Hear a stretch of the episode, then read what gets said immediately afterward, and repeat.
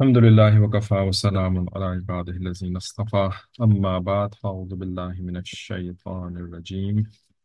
بسم الله الرحمن الرحيم. رب اشرح لي صدري ويسر لي أمري واحلل عقدة من لساني يفقه قولي واجعل لي وزيرا من أهلي هارون أخي. سبحان ربك رب العزة عما يصفون. وسلام على المرسلين والحمد لله رب العالمين. اللهم صل على سيدنا محمد وعلى آل سيدنا محمد وبارك وسلم. اللهم أرنا الحق حقا وارزقنا اتباعه، وأرنا الباطل باطلا وارزقنا اجتنابه. ربنا زدنا علما. تو اس کلاس میں ہم اپنے حضرت پیر ذوالفقار احمد نقشبندی دامت برکاتہم کی کتاب مثالی مرد میں سے پڑھتے ہیں اور جو موضوع چل رہا ہے آج کل وہ ہے مثالی بھائی کا۔ کہ ایک بھائی کو آ، کیسا ہونا چاہیے کہ وہ مثالی بھائی بن جائے دوسروں کے لیے مثال بن جائے اگزامپل بن جائے۔ انگریزی میں اس کو ایگزمپلری کہا جاتا ہے۔ تو ساری تفصیلات تو ہم نے اس بیان میں سے پڑھ لی جتنے ڈسکس کرنے کا کی توفیق ملی وہ کر لیا۔ اب آخر میں جو ہے نا حضرت نے اس میں ایک واقعہ بیان آ، کیا تھا۔ جو کہ ایک غیر مسلم انگریز معاشرے کا واقعہ تھا۔ لیکن چونکہ موضوع سے متعلق تھا اور مقصد یہاں پر کیا ہے، بھائی بہن کی محبت اور اچھا بھائی بننا، ٹھیک ہے؟ تو اس وجہ سے یعنی کلمت الحکم غالۃ المؤمن، یہ جو حکمت کا جو کلمہ ہوتا ہے نا، وہ تو مومن کے لیے ایک گمشدہ چیز ہوتی ہے۔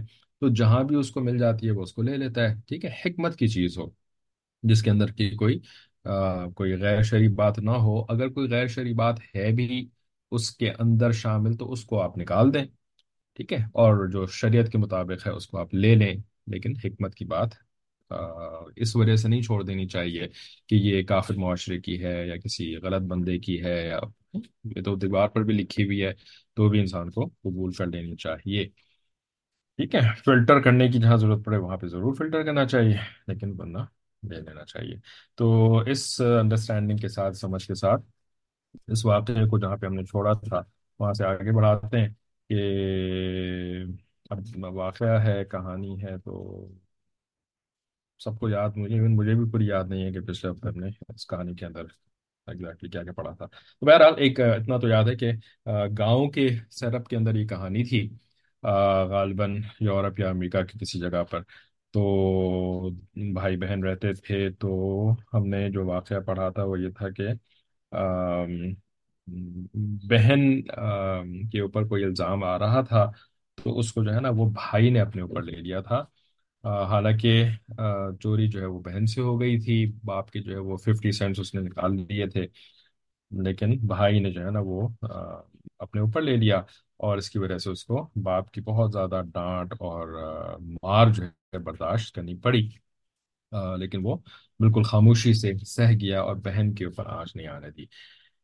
ٹھیک ہے، پھر اس کے بعد اس کہانی کا اگلا حصہ کیا تھا کہ جب یہ لوگ اسکول سے گریجویٹ ہو گئے تو اب ان کو جو ہے وہ یونیورسٹی کالج وغیرہ بھیجنا تھا۔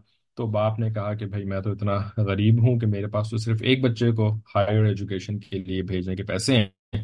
تو تو دونوں کو تو نہیں بھیج سکتا، ٹھیک ہے۔ تو اس نے قرضہ لینے کی بھی بات کری کہ میں چلو قرضہ لے کر کے دوسرے بچوں کو بھی بھیج دوں گا، لیکن کسی کے پاس پیسے نہیں تھے کہ اس کو قرضہ دے سکے گاؤں کے اندر۔ تو غریب لوگ ہوتے ہیں۔ تو پھر جو ہے نا وہ ایک ہی کا فیصلہ ہوا۔ تو بھائی نے کیا کہا؟ یہاں سے ہم بات آگے چلا رہے ہیں۔ تو امی نے پوچھا کہ تمہیں تو کہیں سے قرضہ بھی نہیں ملا؟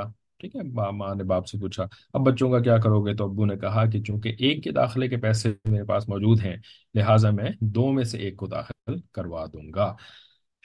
اسکرین شیئر غالباً کیا ہوا ہوگا تو آپ لوگ اسکرین سے بھی پڑھ سکتے ہیں، ایک سو چودہ نمبر پیج ہے۔ تو کہنے لگی کہ جب ابو نے یہ الفاظ کہے تو میرا بھائی فوراً بولا کہ ابو، بہن کو آپ کالج میں داخل کروا دیں، وہ تعلیم حاصل کر لے گی تو اچھے گھر میں اس کا رشتہ ہو جائے گا۔ ٹھیک ہے تو آج بھی جیسے ہمارے معاشرے میں بھی یہی سوچ ہے کہ اعلیٰ تعلیم ہوگی تو اچھا رشتہ ہوگا۔ تعلیم سے لوگ رشتہ کرتے ہیں، انسان سے رشتہ نہیں کرتے۔ تو بہرحال اچھی تعلیم، اعلیٰ تعلیم یہ سب ایک الگ ڈسکشن ہے جو کہ بہت دفعہ آپ لوگ سن ہی چکے ہوں گے۔ آتی رہے گی ویسے آگے بھی اس کا اس کا ذکر۔ تو فرماتے ہیں کہ جی وہ تعلیم حاصل کر لے گی تو اچھے گھر میں اس کا رشتہ ہو جائے گا۔ ابو کو تو یہ بات سن کے بہت غصہ آیا۔ اور وہ کہنے لگے کہ تم بس اچھا یہ غیر مسلم معاشرے کی سٹوری ہے۔ ٹھیک ہے تو وہاں پہ تو ظاہر ہے، پھر ایمانیات کی تو بات وہ نہیں کریں گے نا، وہ تو پھر غیر مسلم ہی ہے اس حساب سے دنیا کو دیکھنا ہے۔ تو ابو کو بہت غصہ آیا اور وہ کہنے لگی کہ تم مرد ہو اور بجائے اس کے کہ تم تعلیم حاصل کرو اور کل کو اچھی کمائی کرنے والے بنو۔ تم پڑھائی سے جان چھڑا رہے ہو، تم سست انسان ہو، تم بہت بزدل انسان ہو۔ ٹھیک ہے نا، لگتا ہے اس نے سورہ تاہا پڑھی ہوئی تھی۔ کافر تھا لیکن تو سورہ تاہا پڑھی ہوئی تھی۔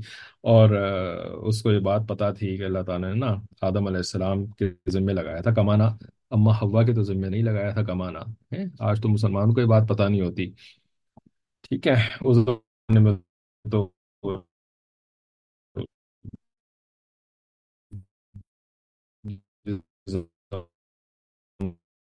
زمانے کی یہ کہانی ہے اس میں تو کافر کو بھی بات اس نے بالکل سولہ نے درست کری کہ تمہیں پڑھنا چاہیے، تمہیں جو ہے وہ کمانا چاہیے۔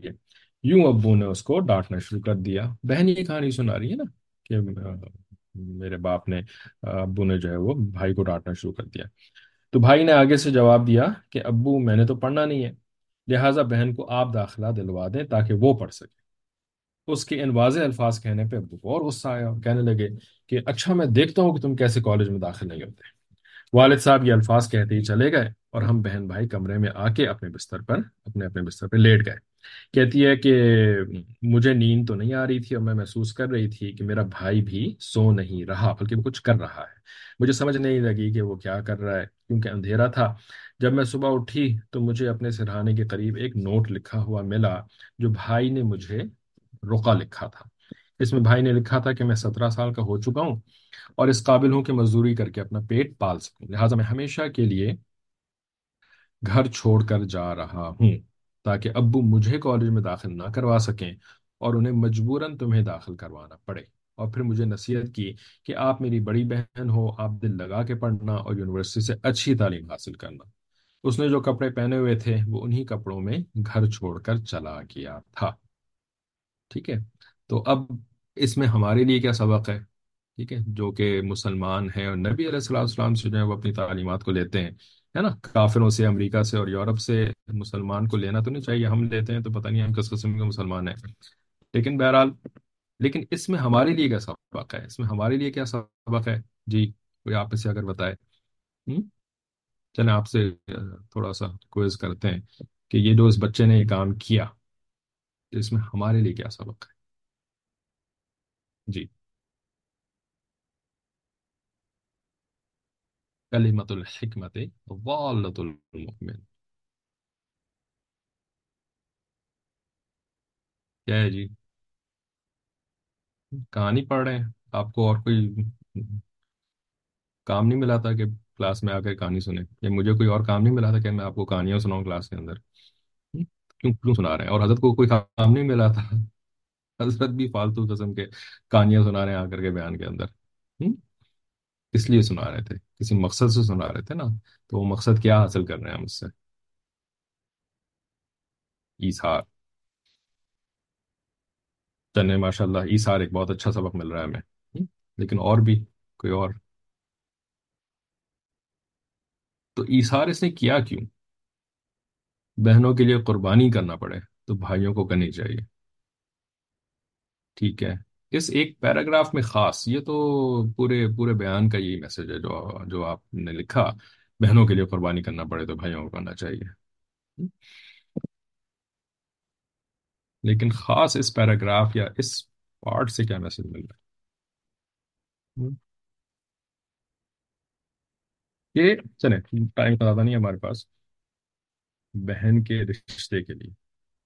بہن کے رشتے کے لیے۔ صحیح بات ہے۔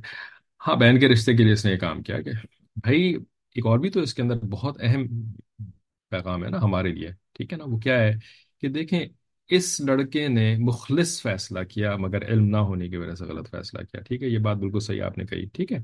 لیکن جس چیز کو اس نے صحیح سمجھا، جس چیز کو اس نے دوسرے کے لیے مفید سمجھا، اپنی بہن کے لیے فائدہ مند سمجھا، ٹھیک ہے نا؟ ہمارے قرآن کی تعریف کے مطابق تو یہ بات صحیح نہیں ہے۔ شریعت کے مطابق تو یہ بات صحیح نہیں ہے۔ لیکن اس نے جس چیز کو صحیح سمجھا، اس کے لیے اس نے کتنی بڑی قربانی دے دی۔ اپنا گھر چھوڑ کر کے چلا گیا۔ ٹھیک ہے نا؟ جیسے آج کل انڈیا کے اندر ایک بہت بڑا مسئلہ ہے نا، جس کو علماء بھی بڑا ایڈریس کر رہے ہیں اور ہم نے بھی آپ کے ساتھ شیئر کیا ہے۔ رائٹ؟ مسلمان لڑکیاں ہندو لڑکوں کے ساتھ شادی کرتی ہیں۔ ٹھیک ہے؟ اور اس کے لیے پھر وہ کیا کرتی ہیں؟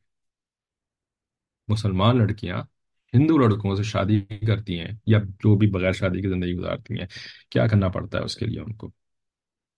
گھر چھوڑ کے جانا پڑتا ہے۔ پورے معاشرے کی، پورے مسلمانوں کی ان کو جو ہے وہ ناراضگی اور دشمنی اور سب کچھ برداشت کرنی پڑتی ہے۔ لیکن جس سے محبت کرتی ہیں جس کو محبت کہتے ہیں، دنیاوی اعتبار سے، لسٹ جس کو کہتے ہیں، اس کے لیے اپنا گھر چھوڑنے کے لیے تیار ہو جاتی ہیں۔ رائٹ ہندو کی خاطر جو ہے وہ، ہندو لڑکے کی خاطر اپنا گھر چھوڑ دیتی ہیں۔ پورے سماج سے جو ہے وہ ٹکر لے لیتی ہیں۔ لیکن مسلمان لڑکی جو کہ دیندار ہوتی ہے رائٹ وہ ایک پردہ کرنے کے لیے کہ اللہ رب العزت کا حکم ہے پردہ کرنا۔ وہ پردے کے لیے جو ہے نا، وہ اپنے کسی بھی رشتے دار کو ناراض کرنے کے لیے تیار نہیں ہوتی۔ رائٹ دین کے لیے نہ لڑکا، نہ لڑکی۔ کوئی ناراض نہ ہو جائے بھائی۔ کہ اللہ کا حکم ماننے کی وجہ سے جو ہے نا میں میں کوئی کوئی قدم اٹھاؤں، کہیں کوئی ناراض نہ ہو جائے۔ آج ہی کا دور ہے نا۔ اکیسویں صدی ہی ہے نا۔ یہ تو نہیں کہ چودہ سو سال پہلے وہ ہندو مسلمان لڑکی نے اتنا بڑا قدم اٹھایا۔ آج کے دور میں کہ تھوڑی قدم اٹھا سکتی ہے۔ نہیں، آج کے دور میں یہ لڑکیاں قدم اٹھا رہی ہیں نا۔ تو مسلمان لڑکی جو دیندار لڑکی ہوتی ہے، وہ کیوں نہیں کوئی قدم اٹھا سکتی؟ کہ میں اللہ کا حکم مانوں گی۔ میں جس چیز کو صحیح سمجھتی ہوں، اس کے لیے میں میں قربانی دوں گی۔ نہ مسلمان لڑکا قدم اٹھاتا ہے، نہ مسلمان مرد کوئی قدم اٹھاتا ہے، نہ مسلمان عورت کوئی قدم اٹھاتی ہے۔ رائٹ اللہ ماشاء اللہ سوائے چند گنتی پہ کوئی لوگ ایسے ہوں گے جو کچھ کرتے ہیں، کسی کی ناراضگی برداشت کرتے ہیں۔ رسول اللہ صلی اللہ علیہ وآلہ وسلم کی کی خاطر، اللہ کی خاطر، جس بات کو حق سمجھتے ہیں اس کی خاطر۔ زبان سے کتنا بولتے ہیں؟ ہاں، یہ حق ہے، یہی حق ہے رائٹ تو اس لڑکے سے ہمیں ایک سبق کیا ملتا ہے اس پیراگراف سے، اس لڑکے کے بارے میں۔ جس چیز کو صحیح سمجھا کہ اس نے اس کے لیے کتنا بڑا قدم اٹھایا۔ ٹھیک ہے، آگے فرماتے ہیں کہ جب صبح والدین کو پتہ چلا تو ان کے پاس کوئی اور راستہ نہیں بچا تھا۔ لہٰذا والد نے مجھے شہر میں لے جا کے یونیورسٹی میں داخل کروا دیا اور میں ہاسٹل میں رہنے لگ گئی۔ بھائی گھر چھوڑ کے چلا گیا تھا اور اس نے کسی تعلیم، تعمیراتی کارخانے میں مزدوری کرنا شروع کر دی تھی۔ تعلیم تو اس کے پاس زیادہ تھی ہی نہیں۔ سترہ سال اس کی عمر تھی اور اس نے میری خاطر اپنے مستقبل کو تعریف کر دیا۔ کہنے لگی کہ کافی عرصہ ہماری ملاقات نہیں ہوئی، مجھے یونیورسٹی میں کئی سال گزر گئے۔ ایک دن میں اپنے کمرے میں بیٹھی پڑھ رہی تھی۔ میری روم میٹ یعنی کمرے کی ساتھی آئی اور کہنے لگی کہ باہر ہاسٹل کے دروازے پر ایک نوجوان لڑکا کھڑا ہے جو دیکھنے سے بالکل دیہاتی نظر آتا ہے اور اس کے کپڑے بہت میلے کچیلے ہیں۔ وہ کہتا ہے کہ وہ تمہارے گاؤں کا رہنے والا ہے اور تم سے کوئی بات کرنا چاہتا ہے۔ کہنے لگی کہ میں حیران کہ گاؤں کا لڑکا کیوں مجھ سے بات کرنے کے لیے آ گیا ہے؟ میں چونکہ لڑکی تھی اور گاؤں کے مختلف کے لڑکے لڑکیوں کو مختلف اشارے کرتے رہتے ہیں، لہٰذا میں سمجھی کہ یہ کوئی وقت ضائع کرنے والا لڑکا آ گیا ہوگا اس قسم کا فضول۔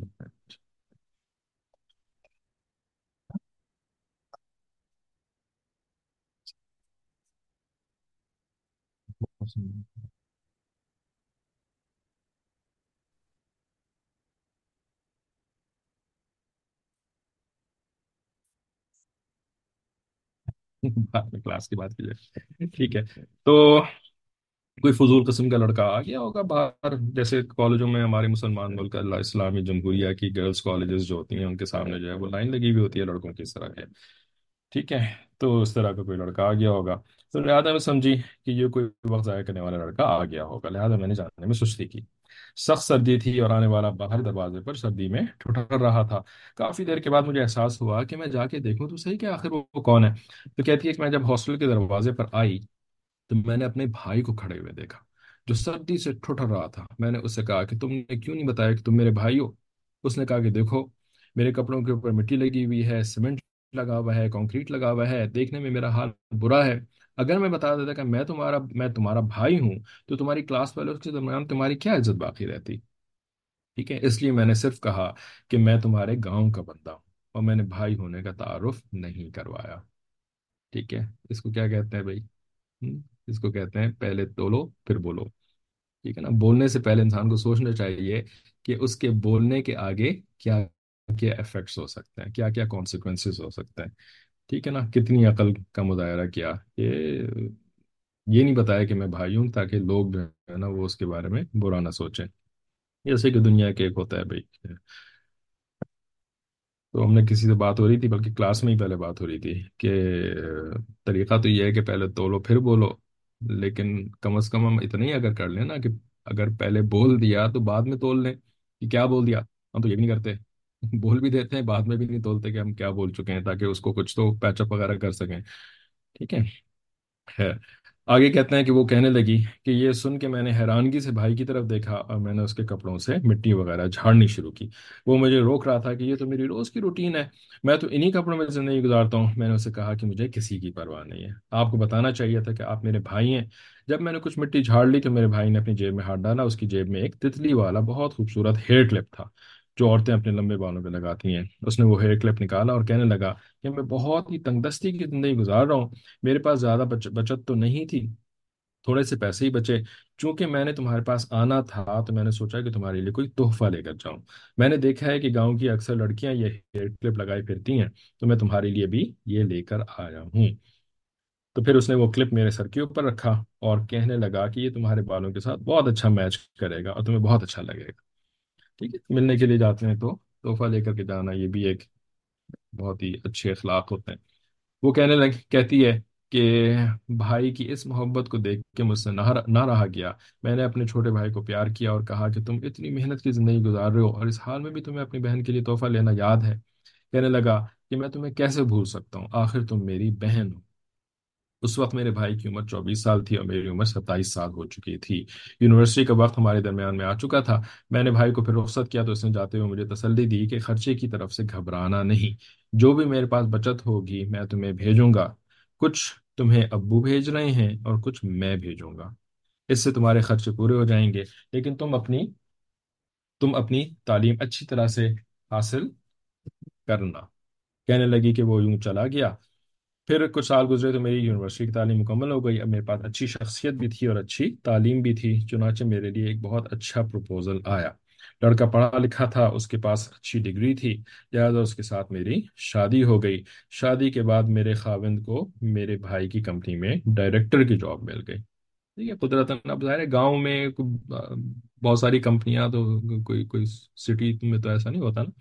جب سٹی کی طرح تو نہیں ہوتا نا تو وہاں پر ایک ہی فیکٹری ہوگی تو اسی فیکٹری کے اندر اس کو جاب بھی مل گئی اور اسی کے جو ہے نا وہ یعنی مینیجر سے جو ہے وہ اس لڑکی کی شادی ہو گئی کہنے لگی کہ چند دنوں کے بعد میرے خاوند نے مجھ سے کہا کہ تمہارا بھائی بہت محنت اور تھکن والا کام کرتا ہے تم اس سے پوچھ لو اگر وہ چاہے تو میں اس کو سپروائزر کی سیٹ پر پروموٹ کر دیتا ہوں تاکہ اس کو زیادہ مشقت والا کام نہ کرنا پڑے میں نے جب بھائی سے پوچھا تو اس نے بہت سختی کی نہیں مجھے پروموشن نہیں دینی میں اسی پر کام کرتا رہوں گا، لہٰذا میں خاموش ہو گئی۔ کچھ دنوں کے بعد میرا بھائی سیڑھی پر چڑھ کر بجلی کا کوئی کام کر رہا تھا کہ اچانک اس کو بجلی کا جھٹکا لگا اور وہ کافی اونچائی سے نیچے گر گیا۔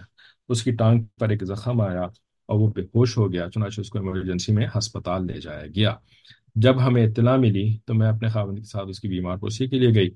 تو اس دوران میرے خاوند نے پھر یہ موضوع چھیڑا کہ اس کو کیا ضرورت ہے اتنا مشکل کام کرنے کی میں اس کو پروموٹ کر دیتا ہوں، اس کا کام آسان ہو جائے گا۔ لہٰذا میں نے پھر بھائی سے کہا کہ بھائی آپ کیوں پروموشن نہیں لینا چاہتے؟ بھائی نے بڑا سنجیدہ منہ منہ بنا کر کہا کہ دیکھو، تمہارا خاوند ابھی ابھی ڈائریکٹر بنا ہے، اگر یہ ایک ان پڑھ لڑکے کو سپروائزر بنا دے گا تو کمپنی میں اس کی کیا عزت رہے گی؟ ہمارے خاوند خاوند کی عزت کی وجہ سے میں پروموشن نہیں چاہتا۔ میں جیسا ہوں ویسا ہی صحیح ہوں۔ کہتی ہے کہ میں اپنے بھائی کی طرف دیکھ کر حیران ہو رہی تھی کہ اس کو اپنی بہن کا کتنا احساس ہے کہ بہن کے خاوند کی عزت خراب نہ ہو اور خود یہ تنگی کی زندگی گزارنے پر بھی راضی رہے۔ ٹھیک ہے، اب یہ نان مسلم معاشرہ ہے۔ اس کو نبی علیہ السلام کو کبھی موسٹ لائکلی نہیں پتا تھا۔ جی، دین دین اسلام کا نہیں پتا تھا۔ سورہ حجرات کے اندر جو بہترین تعلیمات ہیں، سورہ بنی اسرائیل کے اندر جو حقوق العباد کی تعلیمات ہیں، کچھ بھی اس کو نہیں پتا ہوگا۔ لیکن یہ چیزیں کیا ہوتی ہیں؟ اس کو کہتے ہیں فطرت۔ اس کی فطرت جو تھی نا، وہ مسخ نہیں ہوئی ہوئی تھی۔ تو فطرت ایک ایسی چیز ہوتی ہے جو کہ دین کے بغیر بھی جو ہے نا، ایمان کے بغیر بھی اگر فطرت اچھی ہو انسان کی، تو اس کے اندر اچھے اخلاق ہوتے ہیں۔ یہ مشرقین مکہ میں بھی چند ایسے لوگ تھے کہ جو فطرتاً اچھے لوگ تھے۔ اور وہ کفر کے باوجود نبی علیہ السلام السلام کو جو ہے نا وہ سپورٹ کر رہے ہوتے تھے، اگرچہ کہ ایمان نہیں لے کر کے آئے تھے۔ ٹھیک ہے؟ فطرت ایک ایسی چیز ہے کہ جس کی بنیاد پر انسان جو ہے وہ اپنے رب کو پہچان لیتا ہے۔ ٹھیک ہے؟ تو کچھ پتہ نہیں ہمیں کہ فطرت کی وجہ سے کسی نے جو ہے وہ رب کو پہچانا ہو اور اس کی وجہ سے وہ شرک سے اپنے آپ کو بچا گیا ہو۔ بے شک اس کو نبی علیہ السلام السلام کے بارے میں نہ پتا چلا ہو، قرآن کے بارے میں نہ پتا چلا ہو، لیکن شرک سے بچ گیا ہو، کیونکہ فطرت کے اندر جو ہے وہ توحید ہے۔ ٹھیک ہے؟ تو فطرت کی توحید کی بنیاد پر جو ہے نا وہ انسان کو اللہ تعالیٰ کسی طرح سے یا تو ایمان کی توفیق دے دیں گے، یا ہو سکتا ہے کہ فطرت میں چونکہ وہ شرک سے بچا رہا، کفر سے بچا رہا، تو اس کے ساتھ جو ہے وہ بعد میں اچھا معاملہ ہو جائے۔ بہرحال یہ اللہ تعالیٰ کو پتہ ہے، ہمیں یہ باتیں نہیں پتہ۔ لیکن فطرت بڑی اہم چیز ہوتی ہے۔ جس کی فطرت بری ہوتی ہے اور وہ فطرت کو اچھا کرنے کے اوپر محنت نہیں کر رہا ہوتا نا، تو مسلمان بھی ہونے کے بعد اس نے تکلیف ہی پہنچانی ہوتی ہے۔ اپنے بندوں، اپنے ساتھ رہنے والوں کو، اپنے گھر والوں کو، اپنے پڑوس والوں کو، اپنے دفتر والوں کو، اپنے دکان والوں کو بزنس والوں کو تکلیف ہی پہنچانی ہوتی ہے کسی نہ کسی وجہ سے، ٹھیک ہے؟ یہ ایک بنیادی چیز ہے، فطرت کا صحیح ہونا اور فطرت کا صحیح کرنا اگر وہ صحیح نہیں ہے، اس کے اوپر محنت کرنے کی ضرورت ہے۔ آپ بہت سے لوگوں کو جانتے ہوں گے کہ جو کہ دیندار نہیں ہوتے، لیکن وہ فطرتاً جو ہے نا یعنی جس کو کہتے ہیں نا، سادے لوگ ہیں، سیدھے لوگ ہیں، صحیح لوگ ہیں، ٹھیک ہے نا؟ تو وہ زیادہ بہتر انسان نظر آ رہے ہوتے ہیں، بجائے اس کے کوئی لمبی داڑھی والا ہو اور بڑا جو ہے وہ کتابیں پڑھی ہوئی ہوں اور بڑا جو ہے وہ دین کی باتیں کرتا ہو اور دین کی جو ہے وہ کام کرتا ہو، لیکن فطرت اس کی صحیح نہیں ہے۔ تو اذیت، دوسروں کے لیے اذیت، دوسروں کے لیے تکلیف، بیوی کے لیے بھی تکلیف تکلیف۔ کا سبب بیوی ہے تو شوہر کے لیے تکلیف کا سبب عالمہ بنی ہوئی ہیں لیکن تکلیف کا سبب اذیت کا سبب عالم بنے ہوئے لیکن اذیت کا سبب ٹھیک ہے نا حافظ بنے ہوئے لیکن دوسروں کو اذیت پہنچانا۔ ٹھیک ہے۔ تو فطرت کے اوپر محنت کرنی پڑتی ہے انسان کی اگر وہ پہلے سے ٹھیک نہ ہو تو۔ وقت گزرتا رہا۔ حتیٰ کہ جب میرا بھائی تیس سال کا ہو گیا تو اس نے گاؤں کی ایک لڑکی سے شادی کی۔ شادی کے محفل میں گاؤں کے سب لوگ رشتے دار وغیرہ آئے ہوئے تھے۔ محفل بھرپور تھی۔ شادی کے سب انتظامات کی دیکھ بھال کرنے والے بندے نے جب دیکھا کہ میرا بھائی دولہا بنا ہوا ہے اور دلہن بھی یہاں پر ہے اور سارے لوگ اس طرح ساتھ ہیں تو اس نے اچانک میرے بھائی سے سوال کیا کہ اچھا یہ بتاؤ کہ دنیا میں تمہیں سب سے زیادہ محبت کس سے ہے؟ یہ ایک غیر معمولی سوال تھا۔ کوئی سوچ بھی نہیں سکتا تھا کہ اس ماحول میں اچانک کوئی ایسا سوال کرے گا۔ بہرحال جیسے ہی اس نے سوال کیا تو میرے بھائی نے جواب دیا کہ مجھے سب سے زیادہ محبت اپنی بہن سے تو اس بندے نے پھر سوال کیا کہ تمہیں اپنی بہن سے محبت کیوں ہے؟ تو بھائی نے واقعہ لکھا، واقعہ سنایا اور کہنے لگا کہ جب ہم چھوٹے تھے تو ہمارا گھر ایک گاؤں میں تھا۔ جب ہمارا اسکول دوسرے جبکہ ہمارا اسکول دوسرے گاؤں میں تھا۔ ہم پیدل اپنے اسکول روزانہ جایا کرتے تھے۔ جانے اور آنے میں ہمیں دو گھنٹے لگتے تھے۔ گھنٹہ جانے میں اور گھنٹہ واپس آنے میں لگا کرتا تھا۔ ٹھیک ہے نا؟ واقعی یعنی گاؤں وغیرہ میں آج بھی پاکستان، انڈیا وغیرہ میں اس طرح کے معاملات ہوتے ہیں کہ اتنا اتنا لمبا سفر کر کے لوگ جو ہے وہ اپنے مدرسے جاتے ہیں اپنے جاب پہ جاتے ہیں، جہاں بھی کام کرتے ہیں۔ تو ایک دن ایسا ہوا کہ میرا ایک گلو ہاتھ پر پہننے والا دستانہ گم ہو گیا۔ بہن نے جب یہ دیکھا تو اس نے اپنا دستانہ اتار کے مجھے دے دیا اور کہا کہ بھائی آپ یہ پہن لو۔ میں نے کہا کہ سردی تو سب کے لیے ایک جیسی ہے، آپ کو بھی لگ رہی ہے۔ تو میری بہن نے کہا کہ کوئی بات نہیں، میں اپنی جیب میں اپنا ہاتھ چھپا لوں گی۔ چنانچہ میں نے اپنی بہن کا دستانہ پہن لیا۔ جب ہم گھر پہنچے اور ہم نے اپنے گرم کپڑے اتارے تو میں نے اپنی بہن کے ہاتھ کو دیکھا کہ سردی کی وجہ سے وہ سرخ ہو چکا تھا جیسے خون اس میں جم گیا ہو۔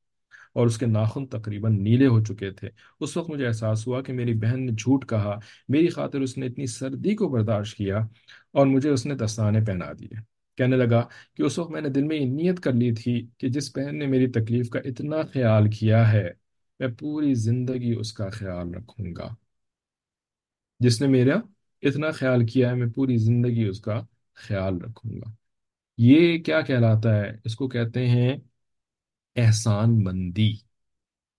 ہے نا؟ جس نے احسان کیا نا، اس کا احسان فراموش ہونا یا اس اس کو نقصان پہنچانا اور اس کو تکلیف پہنچانا، یہ اچھی فطرت والا انسان یہ کبھی بھی نہیں کر سکتا۔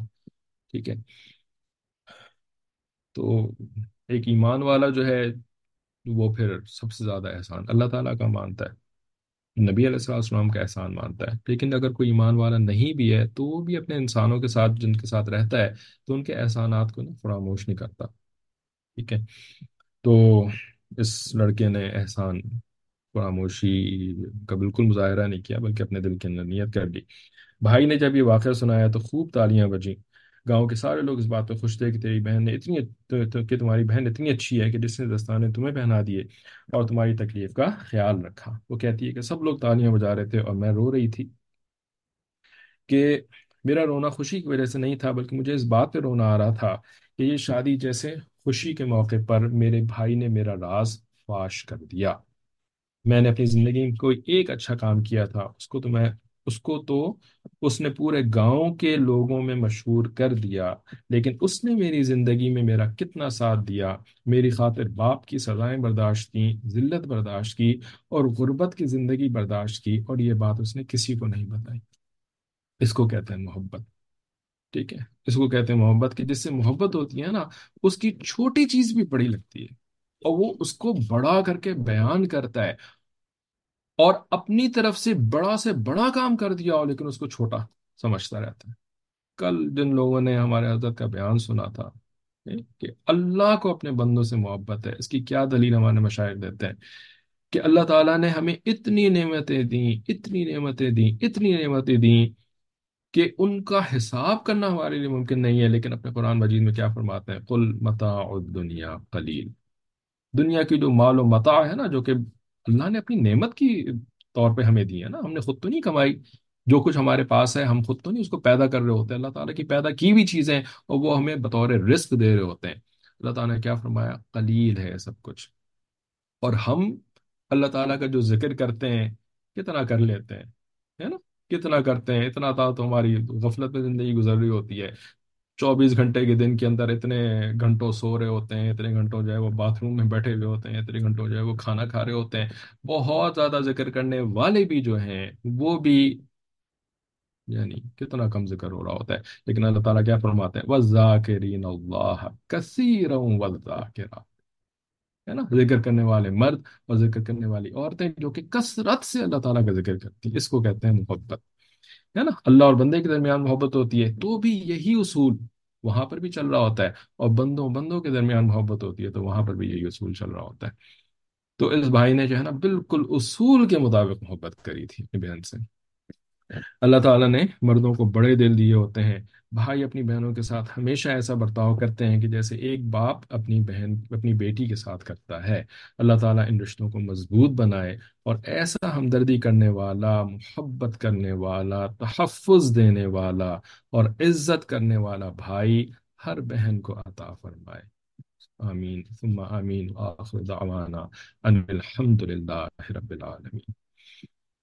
ٹھیک ہے، اگر مرد ایسے بن جائیں نا تو فیمنزم نام کی کوئی چیز ہی دنیا کے اندر باقی نہ رہے۔ ٹھیک ہے اگر مرد جو ہے نا وہ اپنا کام کرنا شروع ہو جائیں، ذمہ داری کا احساس ان کو ہو جائے۔ ٹھیک ہے۔ اللہ تعالیٰ ہم سب کو ایسی اچھی عادتیں اور اچھی ایسی فطرتیں جو ہے نا وہ ہم سب کو اور ہماری آل و آل و اولاد کو عطا فرمائے۔ اس دعا کے ساتھ اس موضوع کو تو آج ہم نے الحمدللہ مکمل کر لیا۔ وقت ہمارے پاس ابھی ہے۔ تو ہم جو اگلا موضوع اس کتاب کے اندر سے پڑھنا تھا، اس کو بھی ہم شروع کر لیتے ہیں۔ کسی کو کوئی سوال یا کامنٹ وغیرہ ہو تو وہ اس چیٹ ونڈو کے اوپر لکھیں کر لیں۔ اس پر اگلا جو موضوع اس کتاب میں سے پڑھنے کا ارادہ کیا تھا، وہ مثالی بیٹا۔ کیونکہ اب دو ہی بیسکلی بیانات رہ گئے ہیں اس کتاب کے۔ ایک مثالی بیٹا اور ایک مثالی شاگرد۔ تو چونکہ مقصد بھی اس کتاب کو اور اس سلسلے کو شروع کرنے کا جو تھا نا، وہ خاندانی تعلقات، گھریلو، ازدواجی تعلقات، ٹھیک ہے؟ سب سے زیادہ تو ازدواجی تعلقات کا ٹاپک تھا۔ تو اس میں جو سب سے ہمیں اہم سمجھ میں آیا، وہ ہم نے پڑھا۔ پھر اس سے کم اہمیت والی چیزیں بھی پڑھی مثالی باپ سے ہی شروع کیا تھا ایکچولی تاکہ پرورشی جو ہے وہ اچھی اگر ہوگی تو پھر ازدواجی تعلقات بھی اچھے سے نبھائے گا۔ پھر اس کے بعد شادی کر کے جب وہ خاوند بن جائے گا تو اس کے اندر پھر ازدواجی تعلقات کو اچھا کرنے کے جو طور طریقے ہیں وہ سارے کے سارے مثالی خاوند کے تحت پڑھے تھے۔ پھر اس کے بعد مثالی سسر کے ٹاپک کو ہم نے پڑھا تھا، اس کے اندر پھر اس کے بعد مثالی داماد کے ٹاپک کو ہم نے پڑھا تھا۔ بڑوں سے شروع کیا تھا۔ اور پھر چھوٹوں کی طرف آئے۔ باپ سے شروع کیا تھا، ٹھیک ہے؟ کیونکہ اگر آپ کسی کو صحیح طرح سے یعنی پنپ یعنی اس کو پرورش کرتے ہیں، اچھی پرورش کرتے ہیں، تو اس نے بڑے ہو کر کے اچھا کام کرنا ہوتا ہے۔ تو پرورش کون کرتا ہے؟ بیٹا باپ کی پرورش نہیں کرتا، چھوٹا بڑے کی پرورش نہیں کرتا، بڑا چھوٹے کی پرورش کرتا ہے، ٹھیک ہے؟ تو اس نیت سے ہم نے پھر مثالی باپ سے شروع کیا تھا۔ تو مثالی سسر کو پہلے پڑھا اور مثالی داماد کو بعد میں پڑھا اور پھر اس کے بعد خاندانی تعلقات میں ایک مثالی بیٹا بھائی رہ گیا تھا، جس کا بھی بڑا تعلق ہوتا ہے۔ جیسے کہ ابھی بھی اس واقعے کے اندر بھی کہ بھائی اس نے اپنی بہن کا گھر بچانے کے لیے بھی نا، اور بہن کے شوہر کے ساتھ جو ہے وہ کتنا یعنی خیال کیا اس کا بھی کہ اس کی بھی عزت خراب نہ ہو اور بہن کا جو ہے رشتہ جو ہے نا، اس کو کوئی ٹھیس نہ لگے۔ تو اس نے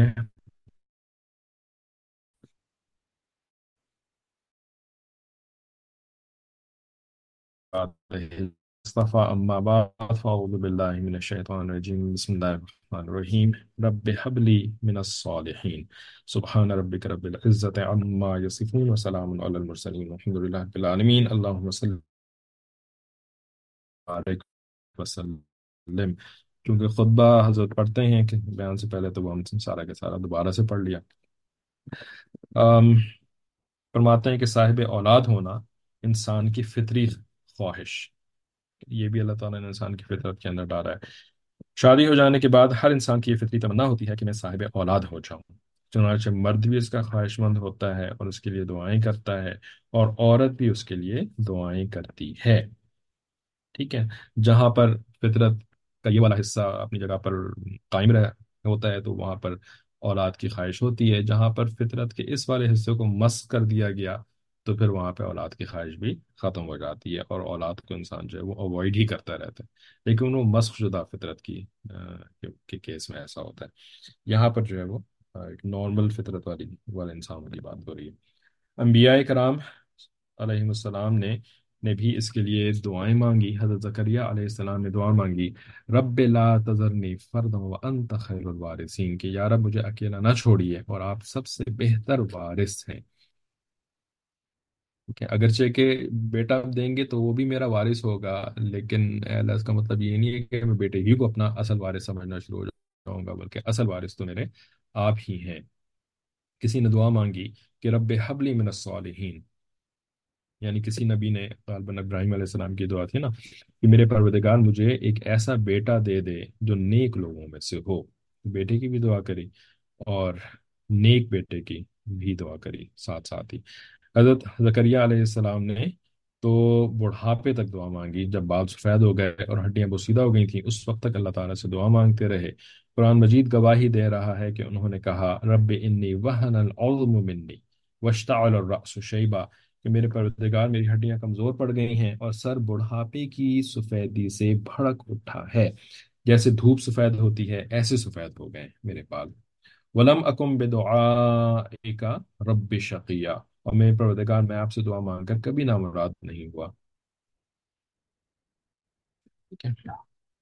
تو یعنی اللہ تعالیٰ سے دعا بھی مانگ رہے ہیں اور اپنا گمان جو ہے نا وہ اللہ تعالیٰ کے ساتھ اور یعنی اچھا گمان یہ بھی اللہ تعالیٰ کو بتا رہے ہیں کہ اللہ، آپ نے تو کبھی مجھے مایوس نہیں کیا۔ اور تو دعا کا جو ہے نا یہ بھی ایک لازمی حصہ ہوتا ہے۔ کہ زبان سے اللہ تعالیٰ کی تعریف کرے اور اللہ تعالیٰ کو بتائے کہ اللہ میں آپ کے ساتھ بہترین گمان رکھتا ہوں۔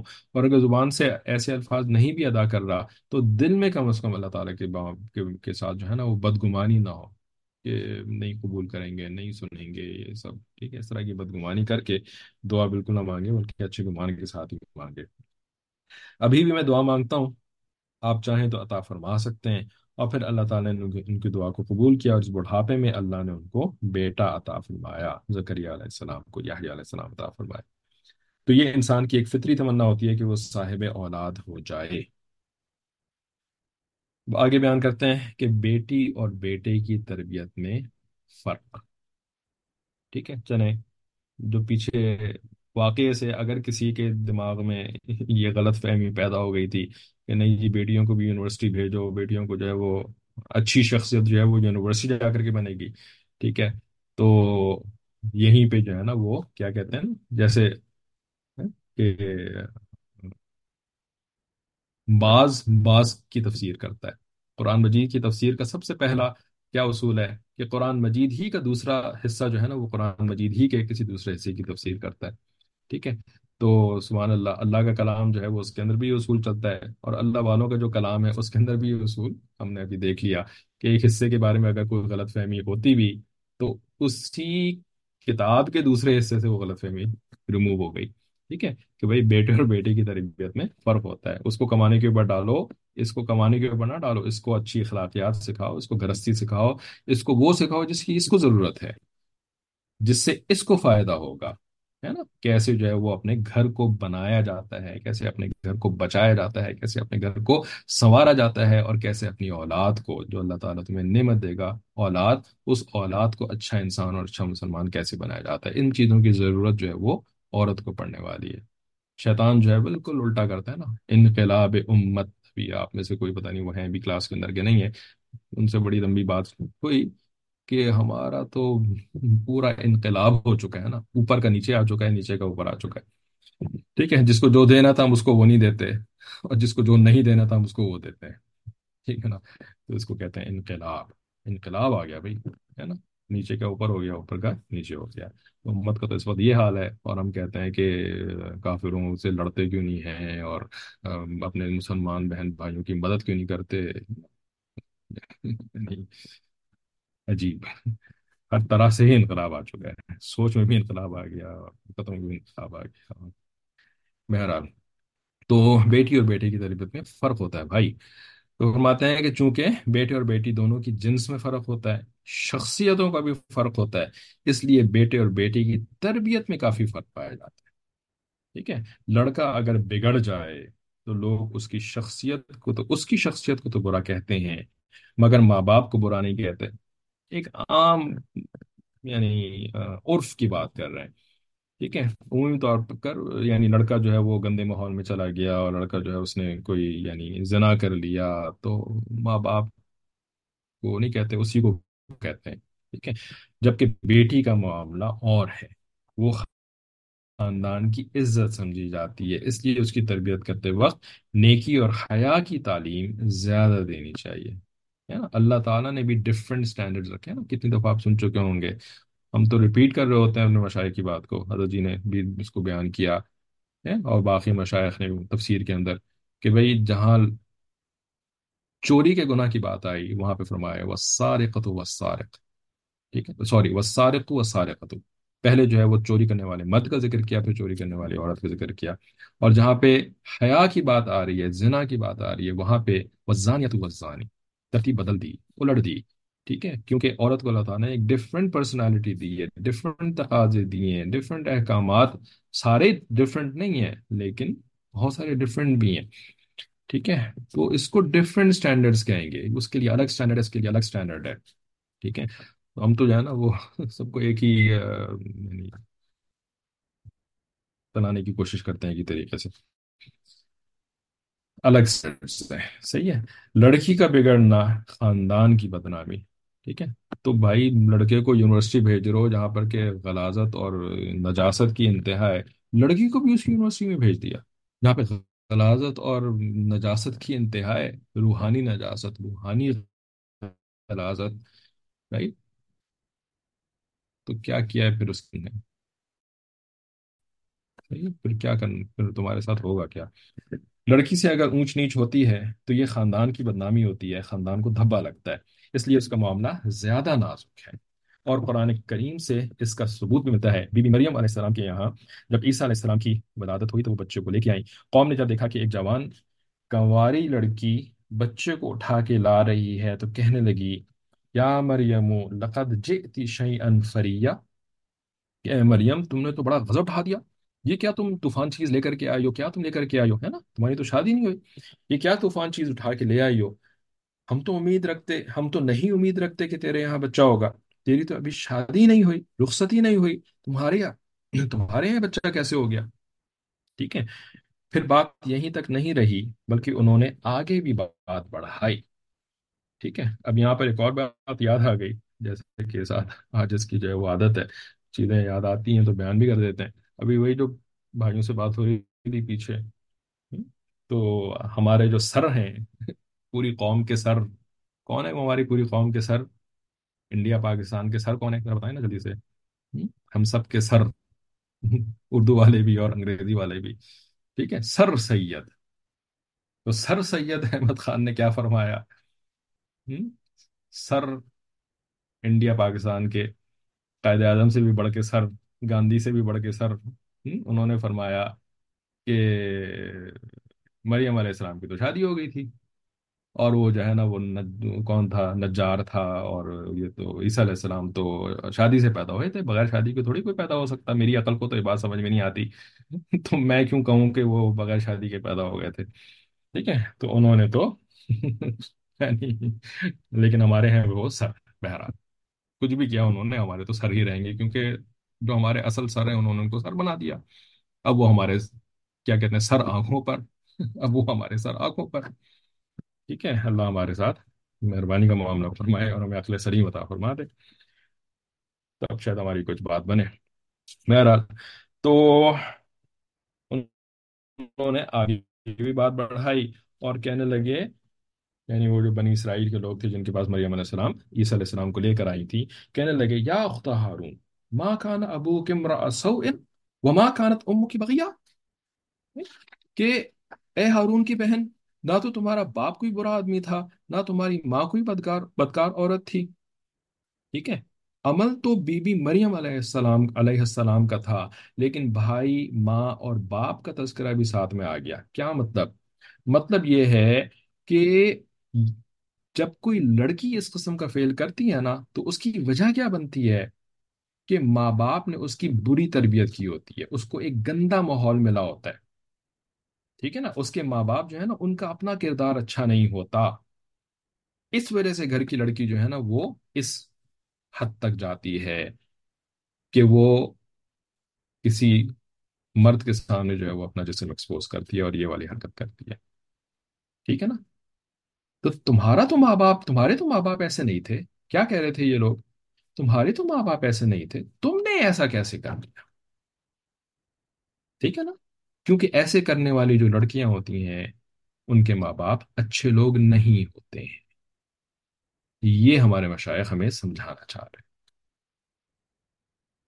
ٹھیک ہے تو کتنا زیادہ اس بات کی فکر اور کتنا زیادہ اس کے اوپر محتاط رہنے کی ضرورت ہے اور ہمارے یہاں تو اللہ رحم کرے کوئی اچھا دنیا داروں کی تو بات ہی چھوڑ دیں۔ دین دار لمبی لمبی داڑھی والے۔ ہے نا؟ ابھی جو وہ کیا، کہاں کی وار شروع، یوکرین کی وار جب شروع ہوئی تھی، یا پتہ نہیں کون سی وار شروع ہوئی تھی۔ تو وہ لمبے لمبے تبلیغی، لمبی لمبی داڑیاں ہیں۔ بیٹی کو بھیجا ہوا ہے ادھر ڈوم کرنے کے لیے۔ اور بمباری ہو رہی ہے تو اب بیٹی پھنسی ہوئی ہے باقی لوگوں کے ساتھ؟ اور کتنے لوگوں کو ہم جانتے ہیں؟ کوئی کینیڈا اپنی بیٹی کو پڑھنے کے لیے بھیجا اچھا دنیا دار کی بات میں کر ہی نہیں رہا، ان کی تو چھوڑ دیں نا، ان کا تو کوئی اللہ ہی رحم کرے۔ تین داروں کی بات ہوئی، ہے نا؟ انڈیا کے اندر جو ہے وہ بنگلور بھیج رہے ہوتے ہیں پڑھنے کے لیے، تو دوسرے ملکوں میں بھیج رہے ہوتے ہیں، پاکستان کے اندر جو ہے وہ کینیڈا بھیج رہے ہوتے ہیں پڑھنے کے لیے، تو یو کے بھیج رہے ہوتے ہیں پڑھنے کے لیے فلانے جگہ بھیج رہے ہوتے ہیں پڑھنے کے لیے۔ اور لڑکی نے جو ہے وہ وعدے کیے ہوتے ہیں، نہیں، میں آپ فکر نہ کریں سب ٹھیک رہے گا، ہے نا؟ ہمیں کتنا اعتماد ہے ماشاء اللہ لڑکی، بچوں کے اوپر تو اعتماد ہے کہ نہیں ہے۔ ہمیں شیطان پہ سب سے زیادہ اعتماد ہے۔ اصل میں مسئلہ سارا کا سارا پتہ ہے کیا ہے؟ ہمیں سارا اعتماد جو ہے نا، وہ کس پر ہے؟ حضرت شیطان کے اوپر۔ حضرت شیطان کے اوپر جتنا اعتماد ہے نا، اتنا تو شاید ہمیں اللہ رسول کو تو چھوڑ دیں۔ ہم، میرے خیال میں، ہمیں اپنے ایک دوسرے بہن بھائی کے اوپر اتنا اعتماد نہیں ہوگا جتنا ہمیں حضرت شیطان کے اوپر اعتماد ہے۔ کیونکہ وہی ہمارے حضرت ہیں۔ ہمارے مشائق کیا فرماتے ہیں؟ جس کا کوئی شیخ نہیں ہوتا، اس کا شیخ کون ہوتا ہے؟ شیطان۔ تو شیخ صاحب کو حضرت کہتے ہیں کہ نہیں کہتے ہیں؟ حضرت جی حضرت شیخ صاحب کو حضرت ہی کہتے ہیں نا؟ تو بھائی جس کا شیخ جو ہے وہ شیطان ہے، تو پھر اس نے حضرت شیطان ہی کہنا ہے نا پھر اس کو؟ تو حضرت شیطان کے اوپر ہمارا کیا اعتماد ہے؟ دوسروں کو بہکائے گا، میرے بچوں کو نہیں بہکائے گا۔ رائٹ میرے دشمنوں کو تو وہ بہکاتا ہے۔ میرے بچوں کو کوئی تھوڑی بہکائے گا؟ وہ تو میرا دوست ہے۔ دوست دوست کے بچوں کو بہکائے گا۔ دوست دوست کے بچے سے جو ہے وہ گند، گندا کام کروائے گا۔ یہ کیسے ہو سکتا ہے بھائی؟ کیا کہتے ہیں اس کو پھر؟ ہم؟ اعتماد ہی کہتے ہیں نا اس کو۔ اس کو اعتماد نہیں کہتے تو اور کیا کہتے ہیں؟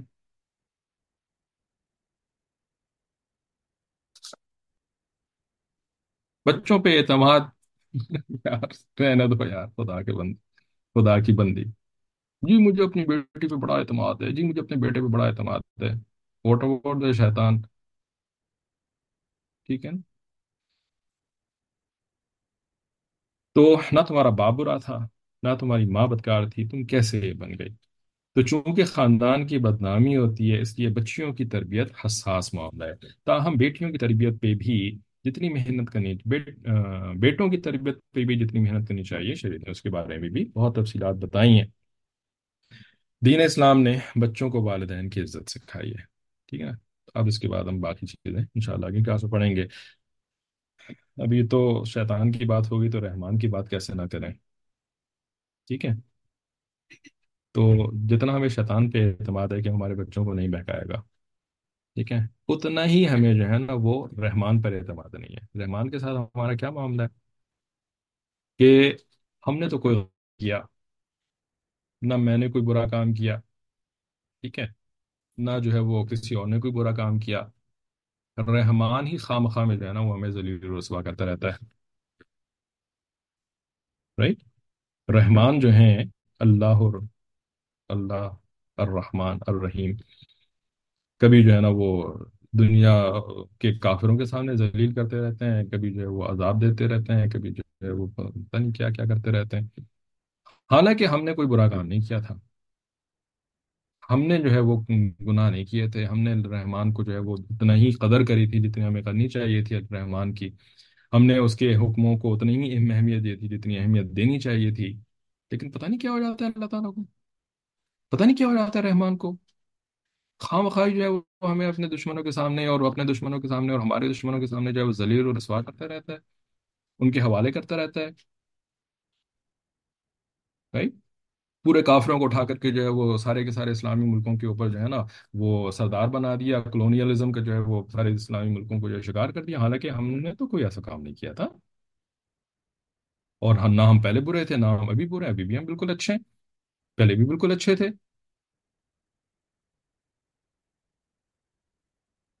رحمان کو بھی یہ باتیں پتہ تھیں۔ تو اس نے بھی جو ہے نا پھر حجت نہیں چھوڑی ہمارے۔ حجت تمام کر دی۔ کوئی لوپ ہول چھوڑا ہی نہیں۔ رحمان نے پھر اپنے کلام کے اندر کیا فرمایا؟ وما يفعل الله بعذابكم ان کفرت، ان ان شکرتم و آمنتم یہی آیت ہے آپ صاحب کہ اللہ تعالیٰ کو کیا ملے گا تمہیں عذاب دے کر کے؟ اگر تم ایمان لاؤ گے، اگر تم شکر کرو گے اور ایمان لاؤ گے، اللہ تعالیٰ کو کیا ملے گا تمہیں؟ ذلیل و رسوا کر کے، کافروں کے حوالے کر کے، پوری دنیا میں پست کر کے کہ تم کچھ کرنے کے قابل نہیں ہو۔ کسی لائق نہیں تم کو چھوڑا۔ اللہ کو کیا ملے گا یہ سب کر کے تمہارے ساتھ اگر تم شکر کرو، اگر تم ایمان لے کر کے آؤ، میرے حبیب علیہ السلام السلام کی باتوں کے۔ لیکن ہمیں اللہ کے اوپر اعتماد نہیں ہے۔ ہم صرف یہ کہ ہمارا کیا ایمان ہے؟ ہم نے کوئی غلط نہیں کیا۔ بس۔ اللہ تعالیٰ نے ایسے ہی کر دیا، بس سب کچھ۔ گویا کہ نعوذ باللہ اللہ کو مزہ آتا ہے، اللہ کو کوئی کوئی کوئی ہوتا ہے نا جو نعوذ باللہ اذیت دے کر کے لوگ اٹھاتے ہیں نا مزہ۔ تو اللہ کو بھی ہم نے ایسے ہی یا یہ کہ دو صورتیں۔ دوسری صورت یہ ہے، نہ تو شیطان ہے کہ وہ کسی کو گمراہ کرے، میری اولاد کو گمراہ کرے۔ نہ رحمان ہے کہ وہ کسی کی سزا کا سبب، کوئی کسی کو سزا دے۔ بس یہ سب چل رہا ہے، بس آٹومیٹیکلی چل رہا ہے سارا معاملہ۔ لوگ نیکی بھی خود سے کرتے ہیں، جیسے سر سید احمد خان حضرت نے یہی فرمایا تھا نا کہ اپنے اندر ہی سب کچھ ہوتا ہے، بس وہ شیطان وطان کوئی چیز نہیں ہے جن ون کچھ نہیں ہوتے، فرشتے ورشتے کچھ نہیں ہوتا، بس انسان کی اپنی انسٹنکٹس ہوتی ہیں۔ اسی کی بنیاد پر اچھا کام کر لیتا ہے، اسی کی بنیاد پر برا کام کر لیتا ہے۔ تو ڈینائل آف دا شیطان اور denial of Rahman. Denial of رحمان۔ کہ دنیا کے اندر جو کچھ ہو رہا ہے، یہ تو بس part of part of life right خود بخود ہو رہا ہے سب کچھ۔ اللہ تعالیٰ کا اس میں کوئی عمل دخل ہے ہی نہیں۔ تو اس کو یا تو اللہ کے اوپر الزام دو، یہ کر رہے ہیں ہم، یا اللہ تعالیٰ کا انکار کر رہے ہیں کہ اللہ تعالیٰ ہے ہی نہیں، اس کا کوئی تعلق ہی نہیں ہے سارے کاموں کے ساتھ۔ اب ہم سوچ لیں کہ ہم کیا کر رہے ہیں۔ ٹھیک ہے جی۔ الله تعالى بعد يستمر أمل التوفيق وتعافى معي وآخر دعوانا. أن الحمد لله العالمين. السلام عليكم.